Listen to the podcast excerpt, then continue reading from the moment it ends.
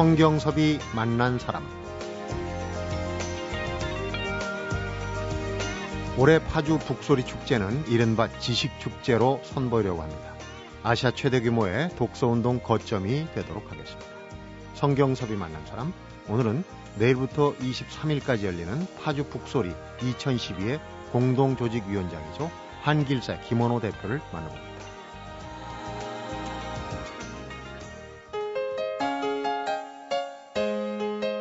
김 대표님 어서 오십시오. 네, 감사합니다. 아, 반갑습니다. 예, 예. 네. 이 참 사람이든 조직이든 또 어떤 회사든 이름을 잘 지어야 되겠다는 생각이 드는 게 한길사. 책 만드는 거 36년 그야말로 한 길 걸어오셨는데 7, 80년대 대학 생활한 분들은 한길사 하면 사실은 출판사 이름 보고 책 보는 사람 꽤 있습니다. 저희 길 가다가 저희 독자들 많이 만납니다. 그러니까요. 예. 어. 오늘은 이제 파주 북소리 축제 때문에 모셨으니까 그 얘기부터 좀 풀어보도록 하겠습니다. 파주 북소리 축제 아신 분은 아시겠지만 북소리라는 게 이 두 단어의 조합. 그냥 우리가 얘기하는 둥둥 울리는 북소리는 아니지 않습니까? 뭐 책의 소리, 네. 또 책 읽는 소리 이렇게. 책 읽는 소리. 뭐 그리고 북 북을 치면서 그것도 신명나는 어떤 그런 그러니까 축제라는 의미도 있고 또 책을 읽는 것, 음. 또 대화하는 것, 뭐 이런 것들을 두루두루 이야기한다고 할 수 있겠죠. 네. 그런 생각이 드네요. 책이라는 북하고 소리를 합쳐서 우리가 이런 때 이제 공감각적인 표현이다 그렇게 얘기를 하는데 그 북소리 축제가 오래되진 않았어요? 작년에 시작했는데 작년에 시작했죠. 어, 나름대로 작년에 많은 분들이 걱정했어요. 책의 축제가 사실 쉽지 않습니다. 이게 어려운 주제거든요. 네. 그런데도 작년에 한 30만 명 정도 오셨다고 그래요. 어, 와서 보고 전시와 공연과 그리고 책과 연관되는 여러 가지 다양한 행사들 보고 어, 나름대로 좋게 평가를 해주셨어요. 음. 그래서 경기도의 대표 축제가 작년에 되었습니다. 네. 보통 도서전하고는 다른 게 도서전 하면 주로 이제 그 출판하시는 분들이 책 판권 같은 것도 거래도 하고 이제 주게 주로 이제 그게 목적 아니에요. 외국의 이른바 도서전이라는 것은 거의 판권을 이제 팔고 사는 어떤 그런 건데 네. 저희 이 파주 북소리 책 축제는 그야말로 지식 축제. 그러니까 저자하고 독자하고 책 만드는 사람들이 모여서 지식 자체를 함께 토론하고 담론하고 네. 어 책을 주제로 한 이야기를 풀어내는 어떤 그런 거라고 볼 수 있습니다. 음. 그래서 이제 뭐 지식 난장 이렇게 이제 표현하기도 뭐 그렇게 하고요. 얘기도 합니다만. 김 대표님 하면은 출판문화단지하고 또 문화예술인 마을 헤이리 마을하고 또 북소리 축제하고 이렇게 이제 세 가지는 사실은 같은 뿌리라고 여겨지는데 거기에 이제 그 어떻게 핵심적인 예. 역할을 하시지 않습니까? 우선 출판문화단지가 지금 파주에 자리 잡은 게 20년이 훨씬 넘었네. 한 25년 정도 되어 가는데 어, 지금까지는 그 책 만드는 공간 그 출판사들 또는 출판인들 또는 뭐 인쇄소 제책사들이 모여서 그 책을 만들어 만드는 일을 주로 해왔는데 네. 이제 이것을 좀 개방해서 어, 책 읽는 사람 또 책을 쓰는 사람들이 함께 와서 또 우리 국내 사람들뿐 아니라 어, 아시아의 여러 사람들이 와서 막 독서 운동 어떤 출판 운동을 해보자는 겁니다. 새로운 네. 개념으로 음. 너무 세상이 지금 책을 사고 파는 문제만 연연하고 있으니까 좀 그것을 벗어나는 어떤 프로그램을 좀 만들어보자 그렇게 지금 진행되고 있습니다. 이렇게 이제 뭐 지금 이렇게 때를 정해서 하는 북소리 축제 같은 것도 중요하겠지만은 1년 사시사철 그, 그 입주해 있는 출판사의 1층은 이제 책방으로 만드는 그런 운동도 지금. 사실은 이제 전 세계 어디를 가보면은 책방 글이라는 것이 아주 명물로 그 도시의 품격을 보여주는 어떤 그런 것으로 되어 있는데 네. 한국에는 용케도 다 없어졌어요. 청계천의 책방거리도 청계천을 새로 만든다면서 없애버렸어요. 네. 그 안타까운 일이죠. 그래서 이제 출판도시 1층을 전부 책방으로 만들자. 그래서 어, 책방 100개를 만드는 위원회 같은 걸 만들어서 저희들이 지금 한창 준비하고 있는데 네. 현재 42개 정도의 서점이 문을 열었습니다. 음. 그러니까 사실은 북소리 책 축제 할 동안에만 사람들이 모여서 한다는 것은 이상한 일이죠. 네. 그건 늘 상시적으로 어, 지식을 담론하는 어떤 이런 프로그램들이 진행되는 그런 풍경을 이제 파주에서 좀 만들어 보자 이런 생각입니다. 그러니까 이제 책방 마을 문화라고도 할 수 있는데 청계천은 없어졌고 지금도 부산 쪽에는 보수동. 보수동은 저는 그 고등학교 다녔기 때문에 아는데 그게 한 60개 정도의 지금 서점들이 부산시에서 이렇게 좀 도와주고 해가지고 네. 참 존재되고 있는데 아주 정말로 너무 대단한 일이죠. 음. 저는 오래간만에 가서 아주 놀랐습니다만은 어 이제 파주 출판 도시를 좀 그렇게 만들어 보자는 생각을 갖고 있습니다. 네. 조금은 뭐 성격이 다릅니다만은 음. 예. 그 헤이리 마을도 그 수도권 인근에서 사시는 분들은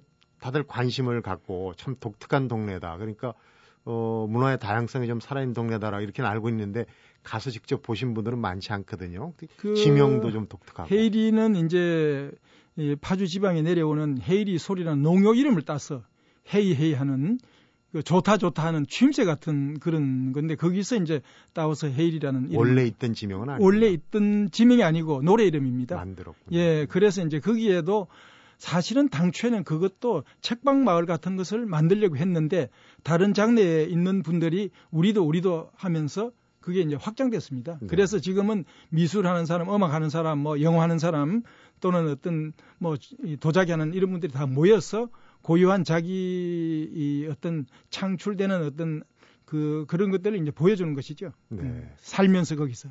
그김 대표님도 그쪽에 아예 그냥 집을 그쪽으로 옮기셨죠. 저도 집이 거기고 어, 또, 뭐, 그게 책방도 만들고, 저는 사실 어릴 때부터 지금 출판사를 하지만은 책방이 그렇게 좋더라고요. 네. 정말 좀 아름다운 책방을 하나 만들고 싶다는 생각이 있었습니다. 그래서, 아이, 그걸 시작했고, 그게 이제 뭐 지금은 이제 책 박물관이라는 이름으로 또 이제 문을 열고 있습니다만. 네. 예. 그 파주라는 지역이 분단의 지금 상징처럼 돼 있지만 역사적으로도 파주라는 지명이 만만치 않은 그런 지역 아니겠습니까? 파주는 굉장히 우리 어떤 역사의 중심되는 땅인데 그것이 이제 한국 전쟁, 우리 6.25 전쟁 때문에 그것이 전쟁 지역 또는 갈등 지역으로 어, 되어버렸는데 이제 그것을 이제 평화의 어떤 땅으로 다시 만드는 작업이 이제 진행돼야 되겠죠. 그것이 사실은 이제 그 그렇게 하는 것에는 경제, 정치 이런 거는 안 되죠. 또 문화적인 것, 예술적인 것이라고 생각이 되고 네. 그런 어떤 의식만 가지고 갈 수 있는 건 아니죠. 그래서 저희가 그리 간 것은 거기가 땅값이 쌌습니다. 그래서 그곳에 가서 이제 집을 짓고 책방을 열고 출판 도시를 만드는 거죠. 네. 네. 언젠가 통일이 된다면은 이게 이제 문화인들이 주도한 그런 지역이 정치 경제 중심지로도 또 거듭날 수 겁니다. 저는 지금 아침 저녁으로 이제 우리 헤이리에서 그 통일동산에 있지 않습니까? 거기서 네. 이제 어, 회사로 이제 출판 도시로 출퇴근을 하는데 북한을 건너다 보면서 출퇴근을 해요. 그러니까 늘 일상적인 것으로 어 이제 체험되고 있는데 네. 어 어떤 분들은 그게 이제 너무 긴장의 땅이, 땅이니까 피해버리는 분들도 많은 것 같아요. 그러나 어, 역사는 그래도 계속 조금씩 조금씩 갈등하면서도 진보하는 것 같아요. 아무리 남북이 갈등하더라도 지금 파주는 파주시에서 평화의 도시다 이렇게 선언을 하고 있어요. 네. 전 세계 평화 마을, 평화의 도시들이 아마 조직이 있는가 봐요.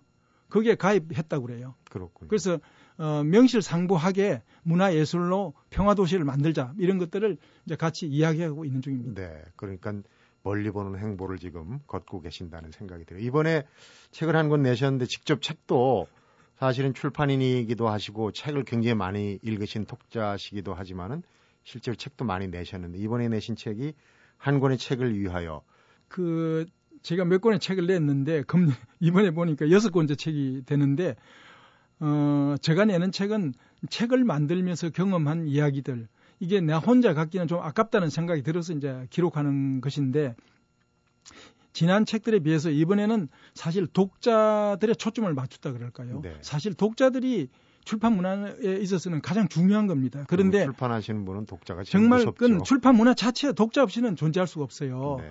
어 그러기도 하고 이제 제대로 된 출판 문화를 어, 이렇게 세우기 위해서는 인프라가 구축돼 있어야죠. 들면 네. 출판 도시라든지, 들면 축제라든지 또는 무슨 책방 거리라든지 또는 정책이라든지 이런 것들에 관해서 비교적 제가 좀 많이 이야기를 한 편이고 네. 또 팔, 어, 한국 출판인 회의든지 뭐 동아시아 출판인 회의 같은 이제 그 어떤 조직적인 어떤 운동, 독서 운동, 출판 운동 뭐 이런 것들에 관해서 어, 쓴 것인데 에, 한마디로 이것은 이제 정말로 더 좋은 책을 만들기 위한 저의 어떤 반성적 어떤 성찰이라고 볼 수 있습니다. 네.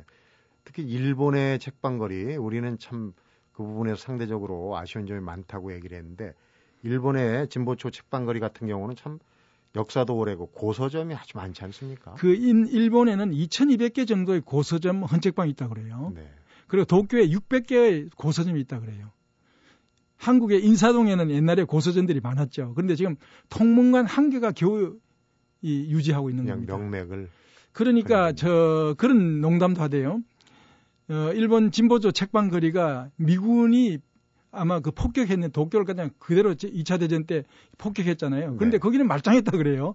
그래서 책을 아마 책이, 책을 좋아하는 신들이 그것을 보호했다는 얘기까지 하는데 아무튼 이제 책방 거리 우리나라에 참 안타깝지만 서울대학 앞에도 책방 거리가 없습니다. 책방들이 없어요. 네. 한 개가 있을까요? 신촌에 그 대학들이 많은데 거기도 책방들이 거의 없습니다. 이게 제대로 된 교육을 참 하기 힘들죠. 군의 서점 가지고는 되지 않는 거죠. 네. 일본에 도쿄 대학 앞이든지 와시다 대학 앞에 다 책방들이 절벽이 있습니다. 어, 이런 것들을 우리가 좀 더 이제 이 정말로 국가 미래를 보는 어떤 안목 있는 정책이라면 이게 고민해야 될 부분이라고 생각합니다. 네. 벌써 수십 년 전에 이 노래로 비유를 하지 않았습니까? 대학가에 책방 하나 하나고 뭐는 열이고 이런데 그 음. 얘기가 아직도 이렇게 이제 그 얘기를 해야 된다는 게참 어, 아쉬운 점이 많이 있는 것 같아요. 우리 김원호 대표 하면은 뭐 출판에 그 재미난 얘기, 출판에 걸, 그 얽힌 얘기가 많이 있는 것 같아요. 좀 풀어서 얘기를 나눠보도록 하겠습니다. 성경섭이 만난 사람, 오늘은 내일부터 23일까지 파주 출판도시에서 열리는 북소리 축제 김원호 공동조직위원장을 만나보고 있습니다.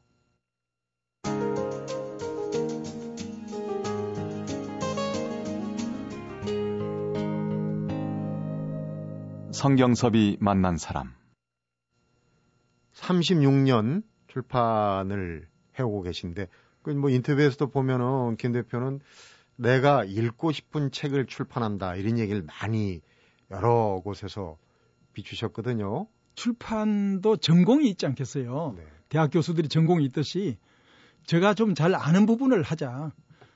저는 대중적인 것은 잘 못하겠어요. 잘 안 돼요. 관심도 없지만은 관심이 없기 때문에 잘 안 되기도 하겠지만 아무튼 제가 좀 아는 분야 그런 것들을 제가 이제 아무래도 책을 내는 쪽이죠. 네. 그런 의미에서 지나간 얘기를 조금 예. 해보겠습니다. 예. 1970년대 원래는 이제 기자셨어요. 근데 그때 우리가 표현하기 이제 어목하던 시절이라고 그러는데 기자셨다가 해직이 되시면서 이제 출판을 하시게 된 거 아닙니까? 그게 뭐 전화 이복이라고 해야 되는지.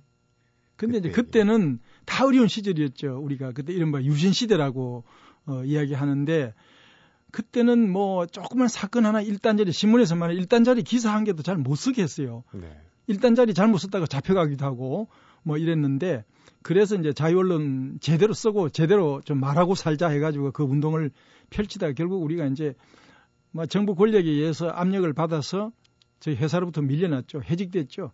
그러나 이제 제가 사실은 저희들이 뭐, 어, 영원히 해직되리라고 생각하지 않았는데 결국 회사로 돌아가지 못하고 배운 것이 다른 것도 없고 해서 결국은 이제 책을 만들기 시작했습니다. 사실은 네. 저는 이제 책방은 오래 전부터 하고 싶었어요. 그때부터. 네. 어, 막 그런 인연으로 책을 만들게 됐는데 에, 책 만드는 일이 언론하고 결코 무관한 것은 아니라고 생각을 합니다. 네.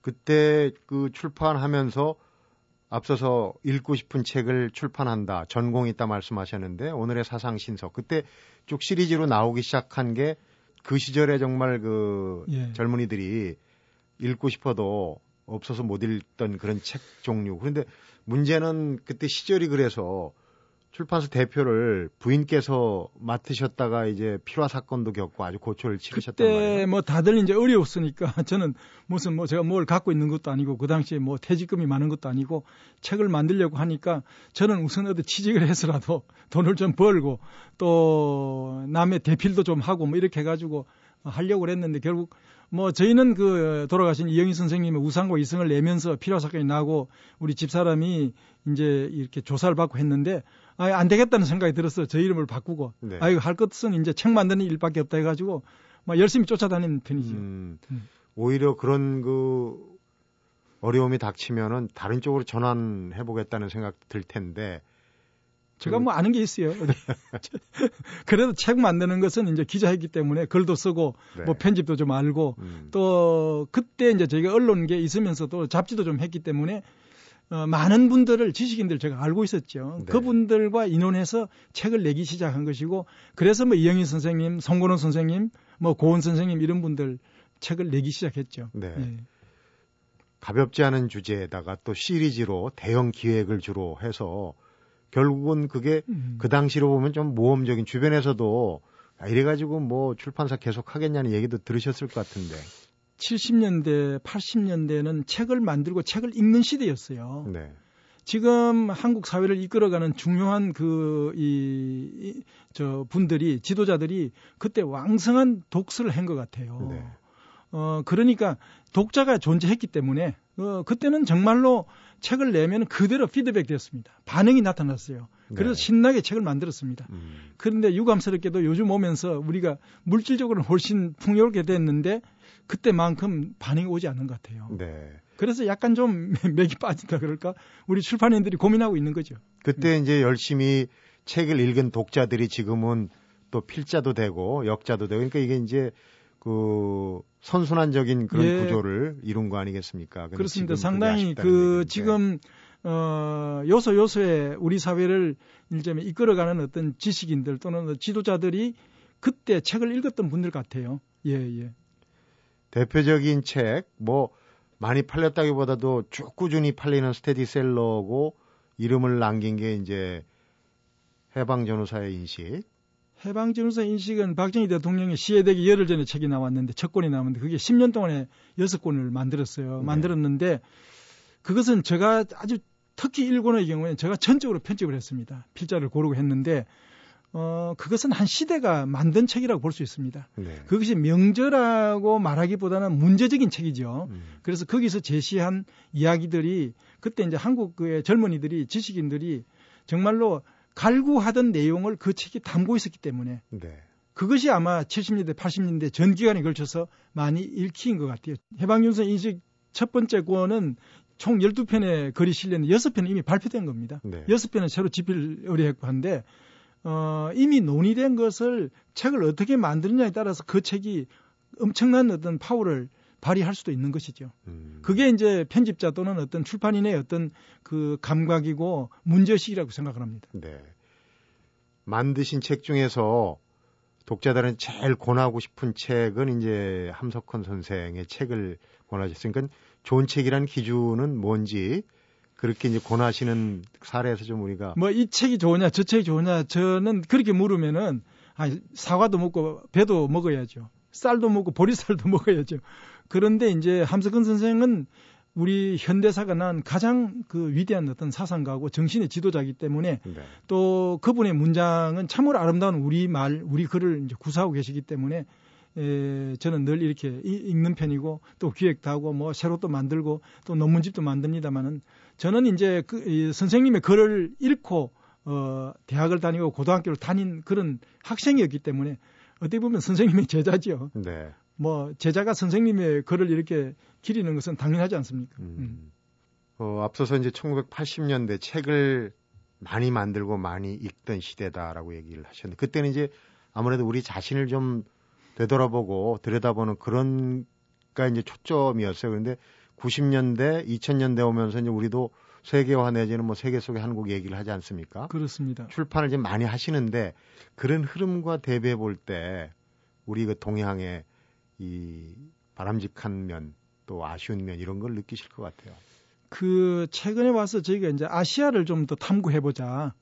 어, 그래서 저희가 이제 중국, 일본, 한국, 홍콩, 대만 이런 이제 인문학 출판사들이 모여서 어, 동아시아 출판 회의를 조직하고 어, 아시아의 정체성, 어, 동양 문명의 정체성을 어떻게 우리가 이 책으로 담아낼 건지 이런 것들을 이제 토론하고 있는데 어, 그래서 사실은 이제 이번에 이 파주 북소리도 어, 우리가 이제 아시아와 함께 가는 파주 북소리 돼야 된다는 생각을 하고 그렇게 하고 있어요. 작년에 우리가 어, 아시아 책의 수도를 우리 스스로 선언했습니다. 네. 그리고 작년부터 준비해서 금년에 이제 파주 북 어워드라는 이제 아시아 출판 문화상을 제정해서 시상식을 하는데 그 목표가 아시아의 정체성, 아시아의 어떤 미학, 아시아의 인문학을 어떻게 책으로 담아낼 것인가. 그것이 이제 주제입니다. 네. 그래서 그것을 제대로 해내는 분들에게 상을 주자.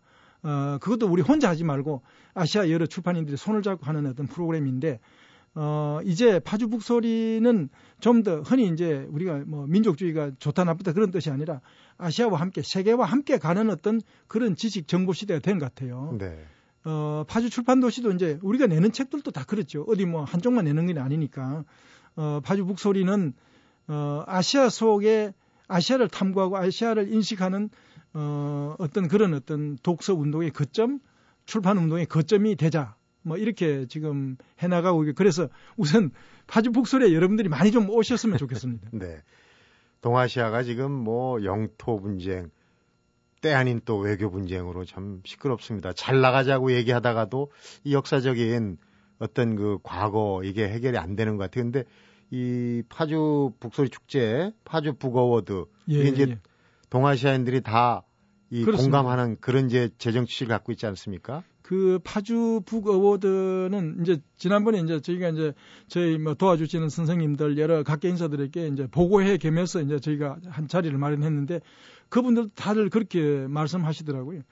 하긴 정치 경제가 지금 굉장히 갈등하고 어렵습니다. 지금 여러 가지로 갈등하고 그러는데 그럴수록 문화적인 소통, 어떤 민간적인 어떤 이런 문화예술의 소통을 통해서 아시아가 좀 이렇게 평화를 유지하는 어떤 그런 것이 필요하지 않겠느냐. 네. 또 뭐 서양과 동양을 구분하는 건 이상하지만은 그동안 너무 압도적으로 서양의 문화에 우리가 예, 눌려 있었던 것이거든요. 네. 그래서 우리 스스로를 발견하는 운동도 아시아와 함께 가자 뭐 이런 생각을 하고 있고 그래서 파주 북 어워드 아시아 뭐 책의 수도 선언 또는 뭐 파주 북소리 이런 것들을 저희가 진행하고 있습니다. 네.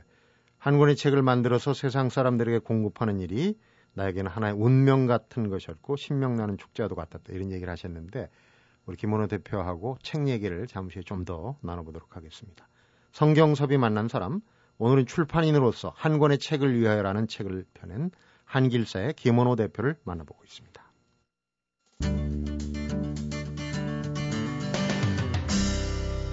성경섭이 만난 사람 한 권의 책은 학교다 이런 말씀도 하시고 사실 전반적인 문화예술의 중심에 책이 있지 않습니까? 책에서 다 파생돼서 연극도 하고 영화도 하고 어느 장르든 가는 거 아니겠습니까? 그렇죠. 근데 흔히 한국 사회에서는 컨텐츠란 말을 잘 써요. 컨텐츠라는 것은 사실은 책이죠. 책 없이 정치를 할 수 있습니까? 경제를 할 수 있습니까? 미술을 할 수 있습니까? 영화를 할 수 있습니까? 네. 근데 그러니까 한국 사회가 이 책 없이도 되는 것처럼 흔히 이야기로 무슨 뭐 어, 전자책이 어떻다 이렇게 얘기하는데 그거는 종이책을 토대로 해서 전자책이 만들어지는 것이에요. 네. 그러니까 한 사회를 이렇게 세우려 그러면 제대로 올바르게 이끌어 나가려 그러면은 책을 만들고 책을 읽고 책을 쓰는 이런 어떤 것이 전 민족적 차원, 국민적 차원에서 이루어지는 것이죠. 네. 그것이 교육이고 그것이 문화고 그것이 정치고 그것이 과학이라고 볼 수 있어요. 음. 어. 그러니까, 그러니까 뭐, 책 없이는 어떤 것도 할 수 없습니다. 전자책이 생기면 뭐 종이책이 어쩌고 이런 건 사실 그 기본적인 그 논란의 대상은 아니거든요. 어떤 형태로든 책을 많이 읽는다는 게 그게 중요한 것 같은데 우리 김 대표님 같은 경우는 어 책은 학교라고 표현하신 만큼 그 책을 토대로 해서 어떤 기행 또 강좌 강연 이런 거 참 많이 책 80년대 90년대 열심히 했죠. 이제 책을 만들어 그 저자가 바로 선생님이 되고 그 독자가 학생이 되는 어떤 이런 어떤 어 뭐 다양한 강좌 같은 걸 해봤는데 어 앞으로 이제 그것이 좀 더 이제 다른 이제 이 사회적 차원에서 좀 넓게 벌어지면 좋겠어요. 네. 책 그러니까 책 읽는 어떤 국가 사회가 돼야죠. 그건 강의도 될 수 있고 무슨 또 낭독도 될 수 있고 노래도 될 수 있고 어 그러니까 정말 이, 이 책을 가운데 두는 이야기판. 그건 저는 그렇게 얘기합니다. 우리 삶의 한가운데 한 권의 책을 놓는 운동 이것을 국가 사회적인 차원에서 해야 되죠. 네. 이제 그것이 이제 다시 말씀드리면 파주 북소리입니다. 음. 파주 출판 도시의 책방 거리 운동이라고 볼 수 있습니다. 네. 부모들이 아이의 손을 붙잡고 와서 책방을 예. 구경을 하고 책도 이제 서가에서 빼보고 사실 책 내용도 중요하지만 우선 책을 좋아해야 될 것 같아요. 어떤 분들은 이제 서향이라고 그러죠. 근데 지금은 뭐 인쇄해서 뭐 어, 프린트가 나는 냄새라고 그랬지만 책이 시, 세월이 갈수록 또 냄새도 달라지고 책 자체에 관심을 많이 오래된 책의 냄새 가져야 될 것 같은데 네. 그런 의미에서 지금 그 책 박물관을 또 만들어서 운영을 저는 이제 다방면으로 책을 만들다가 보니까 모델이 될 만한 책들이 많이 있어요. 모델이 될 만한 출판인들이 있었어요. 또 모델이 될 만한 어떤 그런 저 미술가들이 있었어요. 그런 분들이 아무래도 손이 가고 이제 주목가는 주목되는 거죠. 그래서 그런 것들을 이제 한두 권 모으다 보니 까 혼자 보기는 아깝다 해가지고 이제 박물관 이름으로 어, 만들어서 지금 개방을 하고 있는데 네. 저는 이제 그 책들은 저희 선생님입니다. 제가 이제 그 책을 보고 우리가 어떤 책을 만들 것인가. 내가 오늘 만든 책이 이를테면 5년, 10년, 100년 후에 과연 존재할 것인가. 이런 것들을 이제 가르쳐 주는 선생님이라 볼 수 있습니다. 네. 근데 그거는 뭐 저한테 선생님일 뿐 아니라 우리 이제 일반 독자들에게 또는 시민들에게도 어 책은 선생님이 될 수 있는 것이죠. 음. 예. 그래서 뭐 감히 뭐 제가 하여간 무슨 뭐 큰 박물관 이름으로 걸고 거창하게 이름을 걸었지만은 소박하게 책들을 모아놓는 책과 또 연관되는 장르들이 굉장히 많잖아요. 네. 그래서 어 헤일이 저희 이제 북하우스 뒤에 있는 그 공간에 한길 책 박물관이라는 이름을 내걸고 여러분들 모시고 있는 중입니다. 그러니까 이제 박 물관에는 한길사에서 낸 책들은 물론 있을 것이고 그 외에도 그 박물관에 가야만 국내에서 볼 수 있는 좀 눈여겨볼 만한 책들이 있을 것 같은데. 그는 저희가 내는 책은 아직 그게 박물관에 들어갈 수가 없죠. 없고. 아, 물론 이제 우리가 우리 저자들이 남긴 육필 원고든지 이런 것들은 저희가 많이 갖고 있는데 네. 주로 서양에서 저는 이제 한국에서의 책들은 다른 분들이 하니까 18세기, 19세기에 서양에서 나온 아름다운 책들을 모아놨습니다. 예를 들면 어떤 책? 예를 들면 윌리엄 모리스든지 귀스탑 도레의 사파가 들이는 책이라든지 음. 뭐 그런 책들 어 를 모아놓고 굉장히, 굉장히 저는 기본적으로 그림이 있는 책들 어른들도 이제 그 당시에는 책 만드는 것은 이건 그냥 굉장히 존엄하거든요. 네. 대단히 존엄한 일들을 예, 동이나 서나 다 그렇게 해왔어요. 책은 하나의 어떤 미술이라고 볼 수 있죠. 책 한 권의 책은. 네. 그래서 책을 보면은 그 어느 어, 미술 작품보다 뛰어난 아름다운 어떤 그 모습을 보여준다고 생각을 합니다. 빌 게이츠 얘기가 자주 인용이 되는 게 이제 동네 도서관. 예, 예. 오늘의 날을 만든 건 동네 도서관이었다. 이런 얘기를 해가지고 동네 도서관 얘기도 많이 나오고 또 책방 얘기도 나오고 책 얘기가 많이 예. 나오는데 요즘은 젊은이들이 어린이들이 그 무슨 책을 읽으면 좋은가 또 책을 왜 읽어야 하는 것보다는 왜 책을 안 읽는지 이런 부분을 좀 진단을 하고 어, 젊은 아니 어린 아이들은 비교적 그래도 책을 읽는 것 같아요. 부모들이 이제 이렇게 권해주는데 중학교, 고등학교 들어가면 이 학교 공부 때문에 책을 읽지 못하게 돼 있어요. 네. 그러니까 우리 학교 교과 과정, 교육 과정이 개편돼야 된다는 생각을 해요. 책을 못 읽게 하는 어떤 구조라면 그건 교육이 아니죠. 대학 입시 저는 절대로 교육적이지 못하다고 생각합니다. 상상력을 어, 만들어주는 이렇게 세워주는 그것이 가장 좋은 교육입니다. 네. 앞으로는 창조적 상상력을 갖고 있는 누가 갖고 있느냐 어느 민족 공동체가 갖고 있느냐에 따라서 그 국가 사회의 운명이 예, 판가름된다고 생각을 합니다. 네. 책은 상상 창조적 상상력을 키워주는 것이 독서고 책이죠. 교육은 전부 무조건 책 읽는 것부터 시작이 돼야 됩니다. 음. 그러니까 우리나라 중고등학교 교육, 대학 교육, 대학에 지금 인문학적인 어떤 것을 못 가르치고 있어요. 어떻게 하면은 실용적인 어떻게 무슨 영어 단어 외워서 취직 좀 덜 할 거, 그거는 들어가서 다 배울 수 있는 것이죠. 네. 창조적인 어떤 인간들을 만들어내는 것이 우리 교육의 목표가 돼야 된다고 저는 생각합니다. 음, 저희 프로그램에 그야말로 어느 분야에 일가를 이루셨다 해가지고 모신 분들 보면 다 하나같이 어릴 때부터 책을 가까이 하고 책 읽는 걸 좋아하시는 분들이거든요. 그런 분들이 이제 자기 주관을 찾는데 전국에 지금 북소리 축제도 하고 있지만 책 읽는 소리가 왈왈왈 좀 많이 날수록 우리 사회가 발전한다. 이제 김 대표님 말씀을 듣고 그런 생각이 듭니다. 그런 의미에서 북소리 축제 다시 한번 마무리하면서 예. 어 일정도 그렇고 또 이런 건 좀 볼만하다 하는 거 좀 취약해서 설명을 해주시죠. 어, 이번에 이제 시, 9월 15일부터 이제 시작되어서 9일 동안 진행되는데 어, 국립중앙도서관에서만 이제 특별히 전시하는 우리 잡지의 전 모습을 보여주는데 네. 그 굉장합니다. 그런 거. 그 다음에 어, 사실은 이제 이 한글 전시, 한글이 금년에 창제 569년이 되는 해입니다. 네. 그래서 어, 전문가들하고 의논해서 아마 우리나라 역사상 가장 큰 한글 전시를 합니다. 음. 생활 속의 한글이라는 주제를 가지고 하는데 어, 이것은 어, 10월 9일 한글날까지 계속됩니다. 네. 어, 그뿐 아니라 뭐 오면 뭐 공연이든지 뭐 여러 가지를 또 금년이 다산 탄생 250주년이 되는 그렇죠. 해인데 네.